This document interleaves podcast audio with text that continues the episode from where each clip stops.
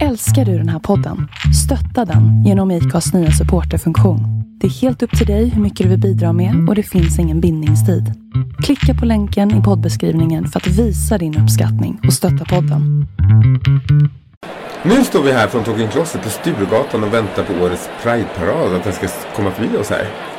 Ja, det var flera år sedan jag gick med eller tittade på paraden för den delen. också. samma här? Ja, undrar om allt är så som vanligt eller om de har gjort någon förändring. Ja, det ska bli kul att se alla. Det är alltid roliga personligheter och kreativa kostymer och allt sådär. Ja, Pride-paraden är ju faktiskt ett av de få arrangemang eh, där man kan få vara där man vill och klä sig hur man vill och det brukar vara Ja, mycket naket. ut lite. Ja, det brukar Mm. mycket naket och så. Har ju blivit kritiserat. Inte se. helnaket. Ja, lite rumpor och så kan man se. Ja, men det är inte helt. Ja, och det har alltid varit en gräsrotsrörelse. Ja, det är nerifrån och upp. Alltså, det är ingen styr, styrelse uppifrån direkt. Som. Nej, och nu ser jag här, nu kommer det första ekipaget här nere på gatan. Ser du vad det står på banderollerna? Ja, ja, det ser ut som Ikeas logga. Och något om möbler för dig som vill vara originell. Här ser man. eh, Får ett företag i spetsen för paraden? Tydligen. Men det, man ska vara glad att de stöttar hbtq-människor ändå. Ja. Vi får väl se det så. Ser, ser du någon vi känner? Nej, jag känner inte igen någon där. Det, de ser ju... Ser ut som de anställda, va? Eller? Ja, inte jag heller. Ja, alla, alla har ju Ikeas personalkläder på sig.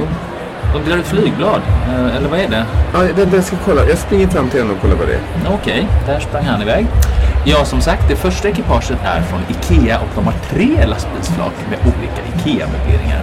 De har banderoller med slogan Ikea när du vill inreda som ditt originella jag. Här kommer Christer tillbaka. Det gick snabbt. Vad var det de delade ut? Ja, det var tydligen kuponger. Man kan få 15% rabatt om man köper för 3000 kronor. Så att det var det. Det var reklam. Jaha, Men var de hbtq-personer de som gick i... Nej. Men de tyckte det var jättekul att få reklam för sin arbetsplats. De fick lön dessutom för att vara med. Jaha, vad trevligt. Och nu ser där kommer ett, ett, en grupp till. Vad, vad är det för? Spendrups. Spendrups. När du vill svalka efter paraden, ta en Spendrups. Jaha, så båda första grupperna är företag? Ja, reklam. Men det måste vara väldigt generöst med sponsringen antar jag. Ja, och där har vi Google. Och bakom Google tror jag att Facebook? Facebook va? Ja. Men vad- vad gäller med kreativa modekreationer och Dyson Bikes, de här roliga inslagen? eller? Ja, de kommer nog längre bak i tåget. Eh, storföretagen vill väl inte att de, deras varumärken ska förknippas med klädkollektioner och märkliga kläder. Och, Galna människor. Ja, precis. Ja. Men där på Facebook, där ser jag en banderoll för Grindr. Jag menar, Grindr är ändå lite HBTQ. Det är dating och sexträffs app kan man väl säga. ja, lite spännande. Så Kolla. det måste ju vara, de vågar väl ta ut svängen ändå va? Ja, kolla. Uh, vänta, jag ska se. Nej, det är bara snygga modeller med slita jeans och t-shirt. Ja, den vanliga böguniformen. Ja, De ser inte ens ut att vara bögar. ja, det var lite Stöpta i samma form. Fan alltså. Ja, det var lite platt faktiskt. Mm. Ja, jag, händer- jag gillar inte Grindr. De säljer ut sin användarinformation till högsta eh, betalandes. Så att jag använder inte den. Okej, ska vi se. Och nu kommer det fler företag här. Här har vi Åhléns. Apoteket. SAS. Ja. Bögar flyger ju. Ja, Flator också. Flator, ja, alla. HBTQ flyger väl en hel del. Eh, ja, men vänta nu ser jag. Det är inte bara företag nu. Det, ser jag, där, där kommer partier. KD får sig spetsen här. Nej, men KD, de HBTQ-vänliga. Nej, de vill bara synas. Inte. Ja. ja, i och för sig, där kommer ju LO. Ja, ja men de, de röstar på SD. ja, inte Medlemmarna själva, men med. medlemmarna gör ju det nu för tiden. Ja, där ser man. ja, men vi tar lite paus från det här va? Ja, vi kan inte...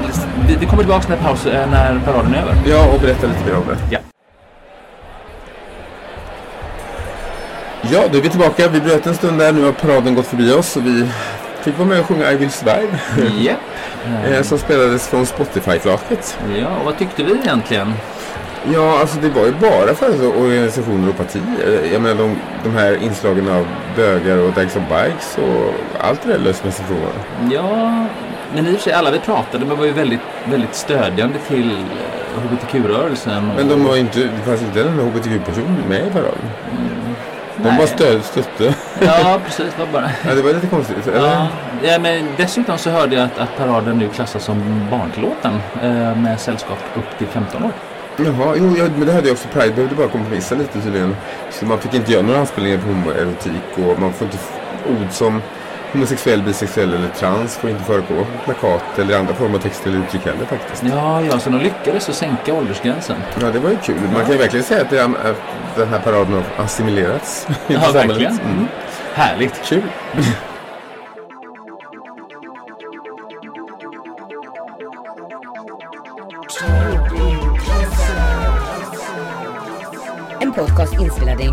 någonstans i Stockholm.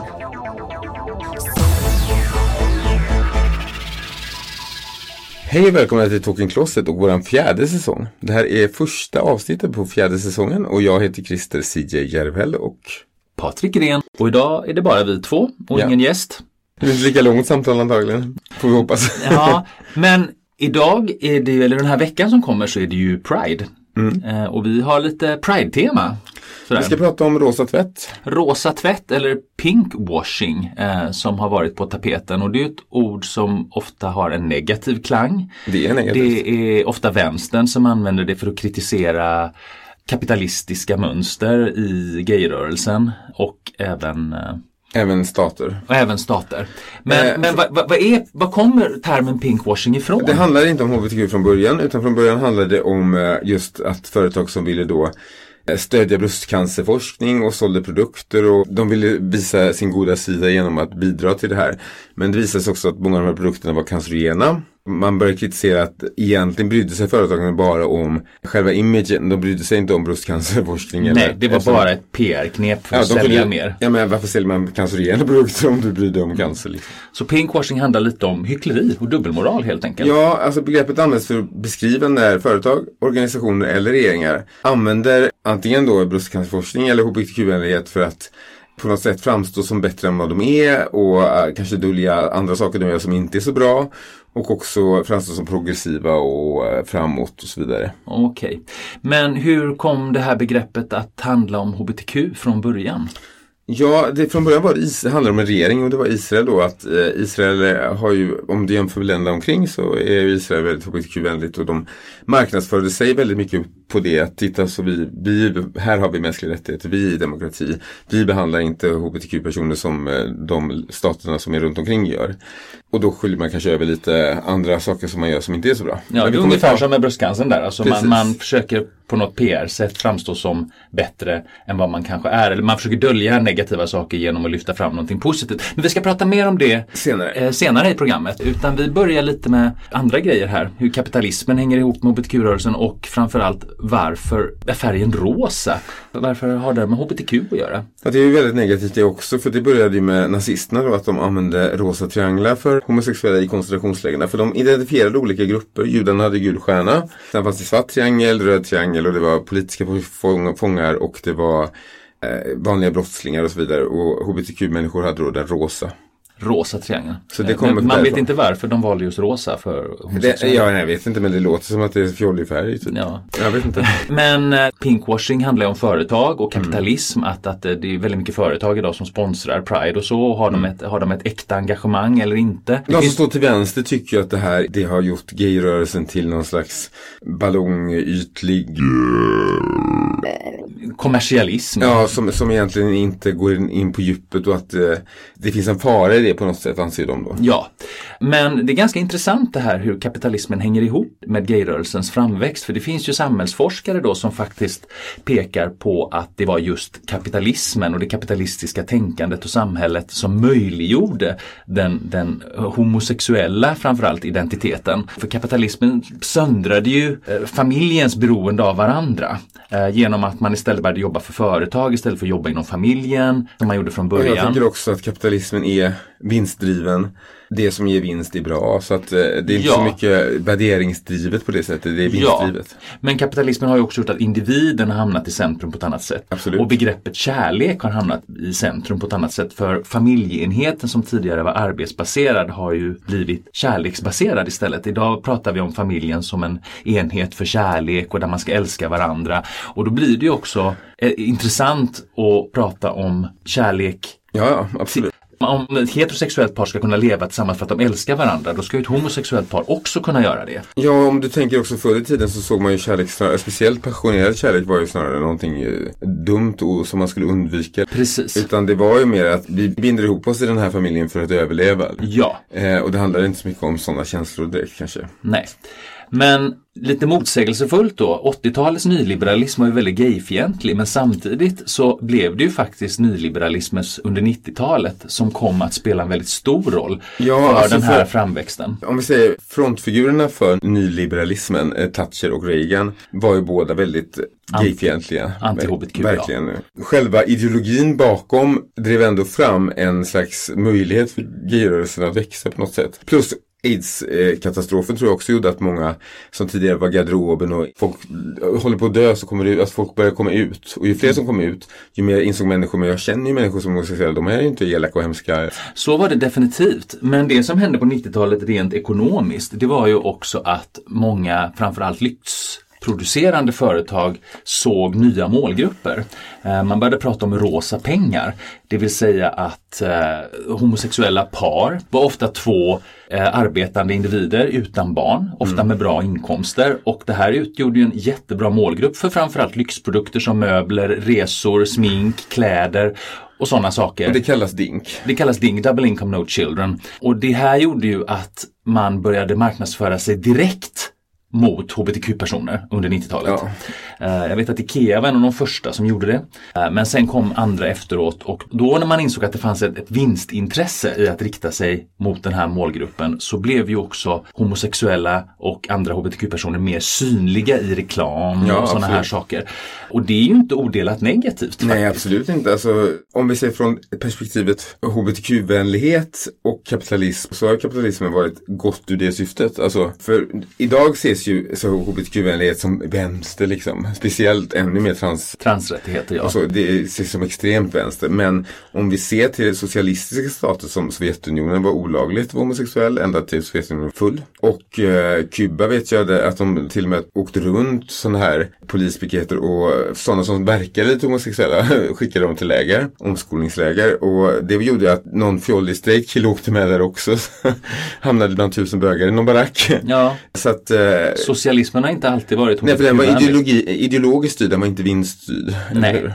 Precis. Medans eh, i demokratiska framförallt, eh, men även eh, faktiskt i, vet jag på Chile blev det också mer, det var inte hbtq-vänligt men det var mindre ovänligt än innan. Det, till och med med han eh, Pinochet faktiskt. Mm. Demokratiska kapitalistiska stater har ju det varit bättre för hbtq-människor. Ja, det Det är varit. helt uppenbart. Så är det ju, definitivt. Men sen har du också pratat lite om att det verkar som att välstånd och acceptans för hbtq hänger lite ihop. Ja, både hbtq och kvinnor. Ja, det är så kanske. Att ju högre välstånd och i perioder av lågt välstånd så är det mer intolerans. Mm, det kan nog vara så. Vad är det du som har sagt det? Pengar hjälper. I USA har det varit mycket kritik om det här och det har riktat sig till företag. Eh, därför har det visat sig, och det har tagits upp i år för de har Pride Month en hel månad. Och det är jättemånga företag som vill vara med. De har eh, regnbågsflaggor på sina muggar och produkter. Och de är med i paraden och de gör reklam och pratar om hbtq-frågor och så vidare. Men samma företag har visat sig sponsra då extremt högerinriktade politiker i USA med deras kampanjer som eh, jobbar hårt för att motverka hbtq-rättigheter. Så frågan är om de bryr sig så mycket. Man kan ju säga då att de kanske ger de här pengarna av andra skäl. För de här samma personer är väldigt corporatistvänliga till sänkta skatter och att företag ska få det lätt. Man ska ta bort eh, konsumenträttigheter och så vidare. Men det säger ju ändå att företaget inte bryr sig så mycket att de faktiskt skulle sätta press på de här personerna. Om de verkligen brydde sig så skulle de inte ge så pengar trots att de får skattesänkningar. Utan det är vinsten som räknas. i sista Det är vinsten som räknas i sista. Så då kan man nästan tänka sig att om samhället skulle bli mer hbtq-fientligt igen så skulle företagen Ja. svänga sin marknadsföring igen. Och Om det inte- skulle vara mer lönsamt så att säga. Ja, och det är ju lite eh, obehagligt. Människan är sån. Men eh, nu ska vi ta en liten paus och lyssna på våra helt sanna nyheter.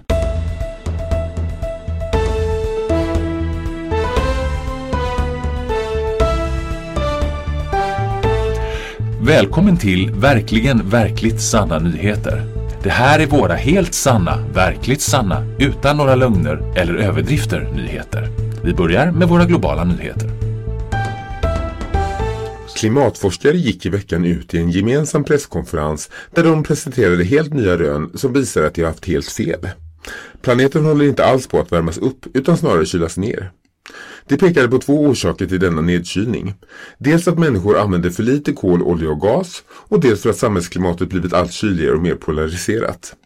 Den bästa lösningen för att undvika att vi hamnar i en ny istid är att skrota alla vindkraftverk och bränna fossila bränslen istället, samt att kramas mer.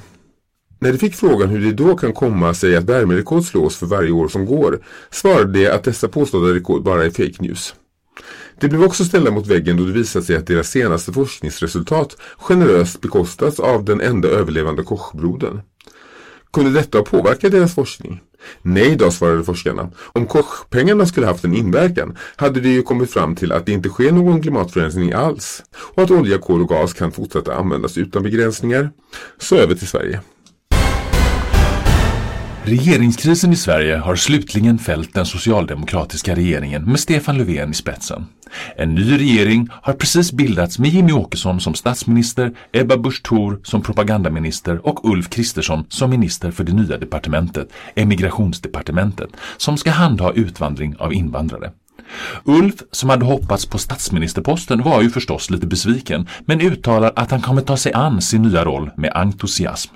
Liberalernas Sabuni får rollen som minister för ett annat nyskapat ministerie, Ministeriet för övervakning och mediestyrning. Sabuki uttalade sig glatt att med hennes nya roll är det äntligen slut med mainstream-medias lögner och likriktning.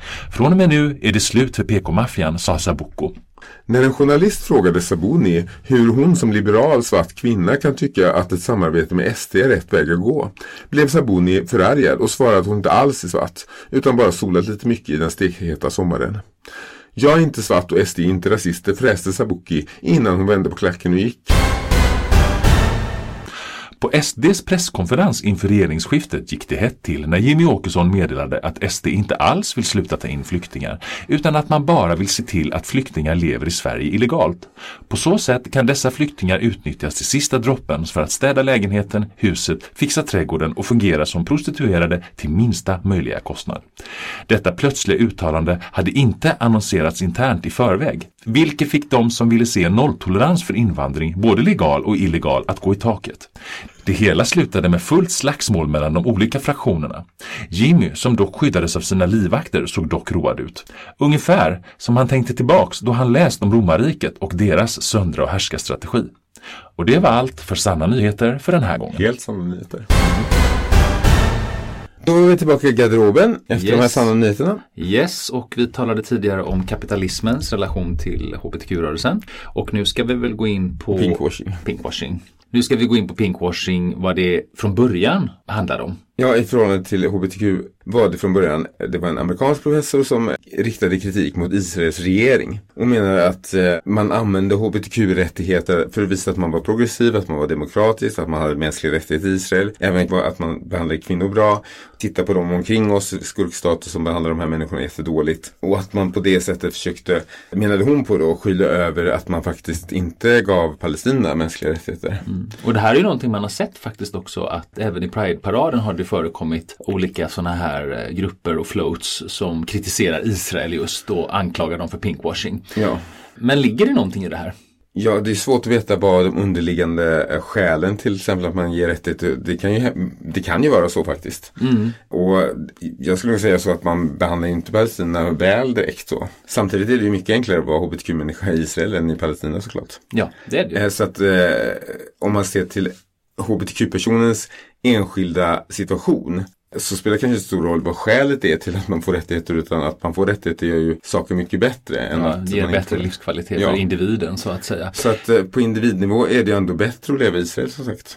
Men hur, hur svarar Israel på den här kritiken? De menar ju på att det är Stromer-argument att man liksom försöker dribbla bort poängen att eh, Israel säger men det är ju bättre för hbtq-människor här. Och vi försöker inte spela ut det här mot palestiner utan det, vi vill bara visa att det är bättre för hbtq-människor här och titta hur de behandlar hbtq-människor i länder och, och runt omkring. Det viktiga är att det är bra för de här människorna. Ja, Det är ungefär och det är ju en poäng i det. Ja. Så är det ju liksom. Och ehm, Israel hade ju till och med en eh, transperson i eh, Eurovision Song Contest. Ja, den första någonsin faktiskt. Ja, och de har haft och även någon som var gay som var Hull den här festivalen sist, va? 2019 var det.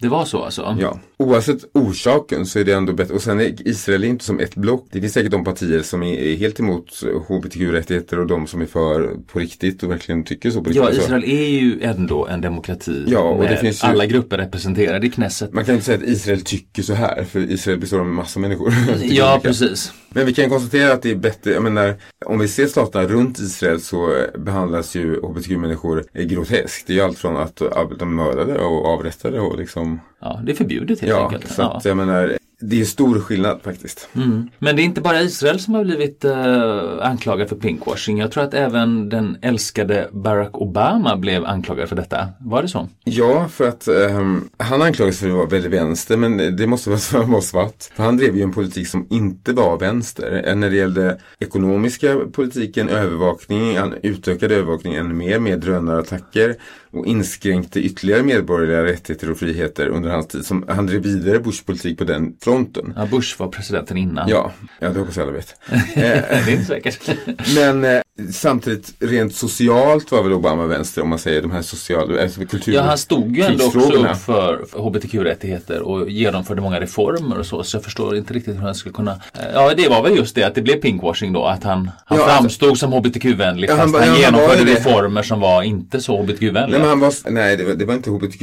De menar ju på att han tog bort andra saker som inte handlade om hbtq-människor och drev en politik som var dålig. Ja. Men på den sociala sidan, där var han vänster och var typ bra inom situationstecken om man nu tycker det är bra. Mm. Och att det blir ett sätt att överskyla att han faktiskt drev en politik som var ganska hög när det gäller ekonomi, övervakning och sådana frågor. Mm, mm. Det har många till vänstern som menar på att Obama faktiskt inte alls var särskilt bra. Alltså han, han har ju målats upp av vänstern som någon slags Nästan en Jesusfigur. han gjorde saker som inte alls var bra om vi tänker demokrati, eh, mänskliga rättigheter, eh, medborgerliga rättigheter faktiskt. Och i Sverige kan man prata om pinkwashing i ett politiskt perspektiv här också kanske? Ja, KD är väl ett sånt parti tycker jag, lite som verkar lite hycklande.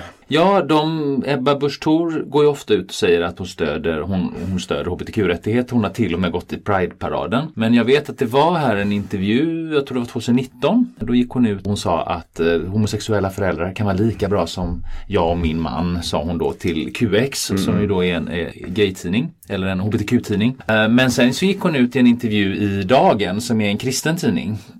Och där sa hon det rakt motsatta. Ja, och det blir hycklande. Och då undrar man, då, vad står KD i den här frågan egentligen? Är det också bara ett sätt för KD att framstå som hbtq-vänliga när de i själva verket inte är det? Ja, och de vet att samhällsvinden har eh, gått åt det hållet eh, ett tag. Så att det är inte så, så bra kanske vara allt för hbtq-ovänlig i sin politik. För det var de ju mycket mer på 90-talet. Var de väldigt. Ja, då var de väldigt hbtq-ovänliga. Ja, och jag tror att man har tonat ner det, men eh, det finns ju den kraften inom KD fortfarande. Det är trots allt grundar sig i en slags religiös ideologi. Även när man tänker då att man samarbetar med SD eh, Ja, man undrar ju hur, hur det kommer SD är ju utvecklas. uppenbarligen inte eh, hbtq-vänliga. Ja, alltså de har ju också uttryckt vissa positiva saker. Det kommer vi, kommer vi in på här. Att det är ju faktiskt vissa av de här högerpopulistiska partierna som stöder hbtq-rättigheter. Men kanske inte riktigt av de orsakerna som man skulle vilja. Utan det är också en form av lite, lite pinkwashing. Ja, Jag vet inte säger pinkwashing utan det, det enda gången jag hör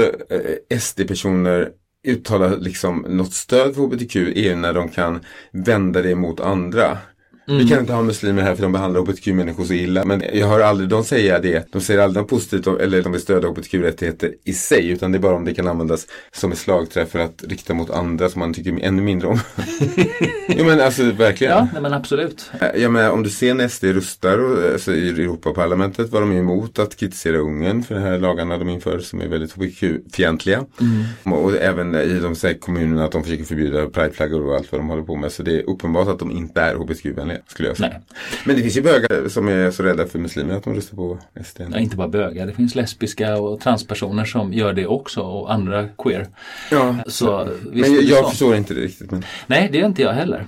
Men Eh, man kan säga att det finns ändå någon form av, alltså samma fenomen ser vi i Sverige både på företagssidan och den politiska sidan att det är positivt för politiska partier att framställa sig som hbtq-vänliga. De går Mm. i Pride, jag tror Jimmy Åkesson faktiskt ville gå i Pride-paraden. Då kan man ju fråga sig hur ärligt var det liksom? För det hade ju verkligen varit pinkwashing i så Ja, fall. för han sa sig vilja gå i och fick nej. Mm. Och jag tror att han förstod att han skulle få nej. Det kunde de ju använda som slagträ då. Att titta här hur intoleranta den toleranta liberalismen eller vänstern är. Vi får inte ens gå med, stackars oss liksom. Ja, det var Eh, återigen offerkoftan på Ja, alltså. så att Pride skulle gjort bäst i att säga ja till den ansökan. Det skulle vara väldigt kul att se hur Jimmy Ja, hade det skulle vara väldigt roligt att se hur SDs Det hade blivit paradtåg hade sett ut. Ja, det blev svårt för dem. Det, jag menar, Ja, det, ja. Splittring inom partiet, för många hade blivit jättearga då om han verkligen hade gått med tror jag. Mm, det tror jag. Också. Och även vissa väljare. Så att jag tror att han visste det här och spelade ut det. Så Pride skulle vara smart och sagt ja visst, var med. Mm. Ja, det har varit intressant att se. Men eh, vi ska väl bryta för våra sponsorer. Vi är ju Ja. också sponsrade av kapitalistiska företag. Ja, som tjänar pengar på lesbiska. Ja, Reklam. Är du skräckslagen att du eller din nya flickvän ska bli gravid och samtidigt inte vill ta traditionella p-piller som bland annat innehåller det kvinnliga könshormonet östrogen? Din flickvän kanske gillar att du är butch och du vill undvika de symptom som östrogen ofta framkallar, nämligen att din hy, kropp och framtoning blir mer kvinnlig. Eller ska vi kalla det fjollig? Du kanske pendlar mellan rädsla för att råka ut för en oplanerad graviditet och oron att p-piller med östrogen ska göra dig till en menlös, ja, intetsägande hemmafru med perfekt hy. Vi kan berätta att du som lesbisk inte nu behöver välja mellan dessa två dåliga alternativ. För vi på läkemedelsbolaget Placebo Effect har utvecklat produkten A Spoiled Brat No Thanks. En helt ny variant av p-piller speciellt för dig som är 100% lesbisk. Denna nya typ av p-piller bygger inte på något kvinnligt könshormon utan på gift utvunnet från huden på färgglada grodor som lever i Amazonas. Detta gift är så potent att vilket befruktat ägg som helst skrumpnar direkt. Så det finns inte längre något skäl att oroa sig för oplanerade och icke önskvärda graviditeter. Varken för dig eller din flickvän som använder produkten A Spoiled Brat No Thanks. Köp produkten A Spoiled Brat No Thanks redan idag och njut av ett lustfyllt sexliv utan oro. A Spoiled Brat No Thanks finns på de flesta välsorterade hälsokostaffärer och kräver inget recept. Notera att pillret ska tas strax innan lesbiskt samlag och att detta piller inte ska tas oralt. Placeboeffekt frånskriver sig allt ansvar vid överkonsumtion ja då var vi tillbaks i garderoben det, efter detta. Lilla sponsringsmeddelande. Ja, Intressant just att vi sitter i garderoben nu när vi pratar om pinkwashing. Men vi ska väl sammanfatta det här. Vi har pratat om eh, kapitalism, eh, hbtq och pinkwashing. Vi har pratat om politik, eh, hbtq och pinkwashing. Och eh, ska vi försöka då röna ut, är pinkwashing ett begrepp som har någon betydelse i den här negativa meningen som vänstern ofta använder det som eller är det här egentligen eh, positiva saker som händer när Israel lyfter fram hbtq-rättigheter och när företag gör det? Alltså det är väl både och, tänker jag. Alltså, pinkwashing, som sagt, det finns kanske inget underliggande engagemang. Man bryr sig inte och vin- vä- vänder vinden så är risken också då att då finns det inget engagemang därför det fanns ingen egentligen underliggande eh, empati från början om man ska uttrycka sig så. På det sättet är det ju dåligt plus att det, Pride har ju blivit lite, jag har ju inte gått med i Pride på länge för jag har känt att det är lite spektakelaktigt. Det, Ja, det, det, det har blivit mer ett kommersiellt spektakel. ja, det känns som tycker handlar, handlar mindre om, om frigörelse, rättvisa och lika behandling och mer om reklam liksom. Och liksom just det här att man sätter Pride-flaggan på allting så att Ja, Det vajar på bussar och det är på muggar på 7-Eleven och det är Ja, precis. Alltså jag tänker det att eh, även det på något sätt går inflation i. Det finns också de här väskorna som är Pride. Jag tror många inte ens vet vad de... Att Du många, tänker på de här kassarna? Ja, som många går runt med. Gamla tanter vet alltid vad de går runt med. Nej, det är de här tygkassarna med regnbågslogo Ja, på. och, och det är många som har det. Jag tror att många köper den bara för att ja, det är snygg kasse liksom. Att de inte tänker på. Och jag tror att Pride-flaggan att det, det finns risk att det går lite inflation i det. Plus att risken finns att det finns en backlash för att det finns ju ändå de som är väldigt negativa till hbtq-människor. Men ska man låta dem styra Nej, men jag tänker back, nej det, det tycker jag inte såklart. Men jag tänker så här att om du går in på 7-Eleven då det finns bara Pride-muggar under en Pride-veckan. Kanske några veckor efter också. De, här retar sig på allting. De, de säger att vänster är snowflake. Men de är verkligen snowflake som retar sig på det minsta lilla hela tiden. Så att Ben Shapiro är en sån person som skulle, för att regnbågsmugg skulle väga en dricka ur den liksom. Och gayrörelsen hade så snabba framsteg på 90-talet. Ja, det har gått väldigt fort. Jag menar, då i slutet av 80-talet och bara 90-talet, då, då fanns det liksom, det fanns bögar och det fanns lesbiska, så fanns det transor mer eller mindre som var en slags hopklumpning av drag queens, transkvinnor, transmän. Transmän pratade man ju knappt om Nej, överhuvudtaget. nej, precis. Jag och, och, ja. Men vad var det som ledde till att, att gayrörelsen fick en sån enorm push framåt på 90-talet? Nej, men för jag, jag kommer ihåg att jag pratade med ett ex när vi var ihop. Och de pratade om det här partnerskapet. För det fanns inga Registrerat partnerskap, va? Och det var ju debatt om det och jag kommer ihåg båda vi sa så här, "Ja, men skulle vi gifta oss om det blev liksom, eller ingå partnerskap? Nej, det är inget vi behöver tänka på för det kommer inte ske under våra livstid. Och sen dess liksom, sen i Spanien fick äktenskap för Sverige. Det, det var saker jag aldrig kunnat föreställa mig och det gick otroligt snabbt. Jag kommer ihåg när jag började på ett nytt jobb, jag brukar inte säga hej jag heter Christer Bög liksom. Alltså, Men när jag insåg hur väldigt öppna alla var, för mig var det nästan som en chock. Det var precis som att jag hade legat i det i tio år och, och plötsligt var alla så, ingen verkade bry sig, ingen hade problem med det. Och det var något som blev så chockartat för mig. Jag tänkte, men gud vad mycket har hänt och vad jag inte har märkt att det har hänt så mycket. Men det är ju som du säger också att det har gått fort fram och det har ju drivits på både av akademisk forskning, det har drivits på av den här kommersiella pushen med företag mm. som, som trycker på och gör reklam och säljer och marknadsför sig mot HBTQ och med, med de här nya medierna, när sociala medier och digital marknadsföring kan man ju verkligen rikta marknadsföringen in i minsta detalj. Alltså de kan ju se vem som är homosexuell och heterosexuell och trans och allting i hur du surfar och så kan rikta reklamen direkt till dig. Liksom. Ja, men jag tror också det att något som faktiskt man inte tänker på så mycket är att aidskrisen drev på det här också. Dels så såg ju många hur till exempel de kristna i USA, de blev äcklade av deras hat för de nästan gladdes åt varje död eh, bög som liksom dog i aids och gott åt dem och eh, gudsstraff och allt vad de höll på med. Och det, backlashen gav en backlash på något sätt. Och det var också tror jag många som tidigare hade, kom inte ut utan det gick att leva lite i skymundan och inte vara bög öppet. Eller lesbisk. Ja, eller lesbisk. Men det här drabbade ju bögarna lesbiska, det var ingen aidskatastrof hos lesbiska.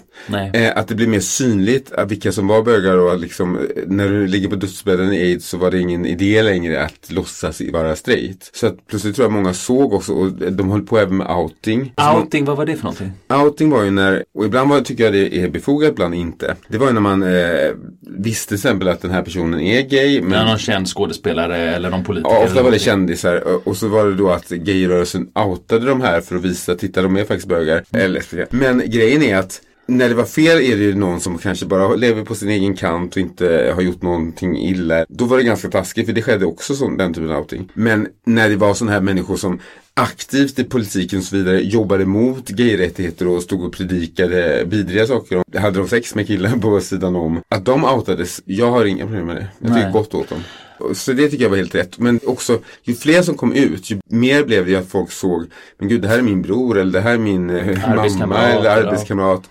Och de här är inte onda människorna som alla påstår att de är så onda och hemska och vidriga. Ju mer folk kom ut, ju mer det blev som en slags våg hela tiden, lättare och mm. lättare. För att... Och sen var det ju också så att eh, aidskrisen inte bara gjorde att det syntes alltså, bögar bli sjuka och så. Man ska komma ihåg att lesbiska aktivister tog ett väldigt stort ansvar i att faktiskt lyfta fram frågan och hjälpa ja, och vårda eh, homosexuella män som blev sjuka. Men och menar... det skapades otroligt många organisationer som aktivt började jobba med att synliggöra på gräsrotsnivå, framförallt i USA, när det här skedde. Ja, och de lesbiska var ju självklart, har också förstås varit otroligt schyssta och ställt upp. Men jag, jag menar det här att det blev synliggjort, det drevs ju inte så mycket av den gruppen, även om det var otrolig tjänst. Mm. Det är två olika saker lite ja, okay. mm. Jag kommer ihåg att när länder som var, jag har sett som ultrakonservativa som Spanien införde äktenskap före Sverige och så vidare. Jag tänkte ändå någonstans att, men gud, det här går lite för snabbt. Det här kan liksom, när, när progressiviteten går för, det är därför det är bra att det finns konservativa och progressiva. Därför om progressiviteten går för snabbt så folk kan inte ta det om det blir för liksom mycket. Är det det vi ser idag, den här backlashen? Ja, alltså jag tror backlashen dels beror på det. Eh, jag menar, det är ju till och med så inte jag hänger med ibland. Alla olika nya, det finns pansexuell och jag vet inte allt vad det är. Som jag blir så men vad är det nu? Pronouns? Jag har ingen aning. Vad finns det för pronouns? Pronomen. Eh, pronomen. Så att till och med jag kan tycka, men vad är, vad är det här? Att det går så snabbt så inte ens jag hänger med. Och då är det, är ändå... du... det är för att du är gammal och trög. Håll käft. Alltid elakt. jag som ändå är ganska, jag tycker jag är ganska öppen. För jag tycker om människor inte stör mig och inte påverkar mitt liv, varför ska jag hålla på och bry mig och, och liksom störa och förstöra deras liv? Mm. Om de vill kallas eh, med en visst pronomen eller det, det spelar inte mig någon roll. Liksom. Mm. Jag förstår inte hur man orkar bry sig så mycket om vad andra gör. Men det kan ändå bli lite så att man inte riktigt hänger med och tycker men vad är det här? Att det här håller på att gå besök på något sätt. Mm, jo men alltså det, så är det ju. Om jag tycker så kan jag tänka mig människor som är mycket mer konservativa och inte har någon självband till att veta hur det är att vara en grupp som kanske är förtryckt. Ja, förtryckt. Mm. Jag tror jag måste ha ännu svårare för det och det är en del av backlashen men sen är också nyliberalismen har ju lett till de ekonomiska skillnaderna har exploderat nästan. Till exempel ännu värre i eh, de anglosaxiska länderna där till exempel i USA har ju inte reallönerna för arbetare gått upp på sen 70-talet trots att tillväxten har, all tillväxt har gått till de rikaste hela tiden. Och där tror jag det sker en splittring i samhället. Så de två sakerna tillsammans för att skapa den här backlashen. Ja. Är pinkwashing någonting bra eller är det någonting dåligt? Jag tycker att även om inte den underliggande empatin finns där, om det nu är så. Men det som gjort att människor har fått mer rättigheter och slipper bli förföljda är ju ändå bra. Ja, det är ju det. Så att jag menar, som vi sa om Israel där, att en som är gay i Israel kanske inte känner så här, nej men det här var inte äkta menat så jag vill hellre bli förtryckt. Alltså, nej det är Nej. ändå bättre att kunna leva och Ja, men precis. Så att eh, på det sättet är det ju bra. Och det är samma med det här IKEA-fallet i Polen där det var en, de hade någon sån här vecka för att man skulle vara tolerant och var någon eh, kristen där. Så nej, de ska minsann dödas. Han blev utesluten nu för han fick bli av med jobbet. Ja, eller? han blev av med jobbet tror jag. Där blir det ändå någonting gott. För där visar ett stort företag att nej, det här tycker vi inte är okej. För där är ett land som hatet kan leda till värre saker på sikt. I Polen, ja absolut. Ja, och då ändå att det finns de som visar att slå ner foten oavsett vad skälet är. Ja, för jag tänkte det- man kan ju då kritisera IKEA för att säga att de kanske gjorde det därför att de riktar sig just till urbana, progressiva medelklassmänniskor i Polen som Ja. faktiskt omfamnas av en positiv syn på hbtq-människor. Då vinner man återigen den här gruppens förtroende. Men samtidigt är det en stark signal som slår igenom i samhället som gör att ändå hatarna kan eh, de stanna upp lite kanske, tänker jag. Ja, så att det kan, det kan leda till någonting gott trots att syftet inte är så äkta. Ja, jag tycker det faktiskt också. Och jag tänker också det här med att om vi tar Polen som exempel. Det, där visar ju ändå att det har kommit framåt jättemycket men jag menar, hade ett land infört judefria zoner så hade det internationella liksom fördömandet blivit våldsamt. Alltså det hade ju skrikits högt. Det är det klart. Men det går fortfarande att införa hbtq-fria zoner och eh, okej de kritiseras men det är inte det är alls på den nivån om de skulle införa något liknande mot till exempel judar eller annan grupp. Mm, det är sant. Så det är mer accepterat fortfarande att förtrycka homosexuella ändå faktiskt. Det är det. Så vi får väl önska alla våra lyssnare en eh, happy pride. Ja, happy pride och eh, gör inget dumt. Ja, och vi är tillbaks om en månad. Och till dess får ni gärna besöka vår Facebook-sida och vår Instagram-sida. Klicka på likar och följa oss och... Gärna skänka pengar också. Ja, Vi har både Swish eh, som du kan skicka till. Det står på sidan om du går in på Acast. Eh, även på Acast kan man, de har en funktion där man kan bidra till poddar man gillar. ja, innan, Innan. avsnittet hörde ni det när ni lyssnade. Ha det Då får gott. ni ha en trevlig Pridevecka. Förstår du? Mm. Måste du så? Förstår du? Ja, det var lite krångligt. Vi kanske hoppar över det.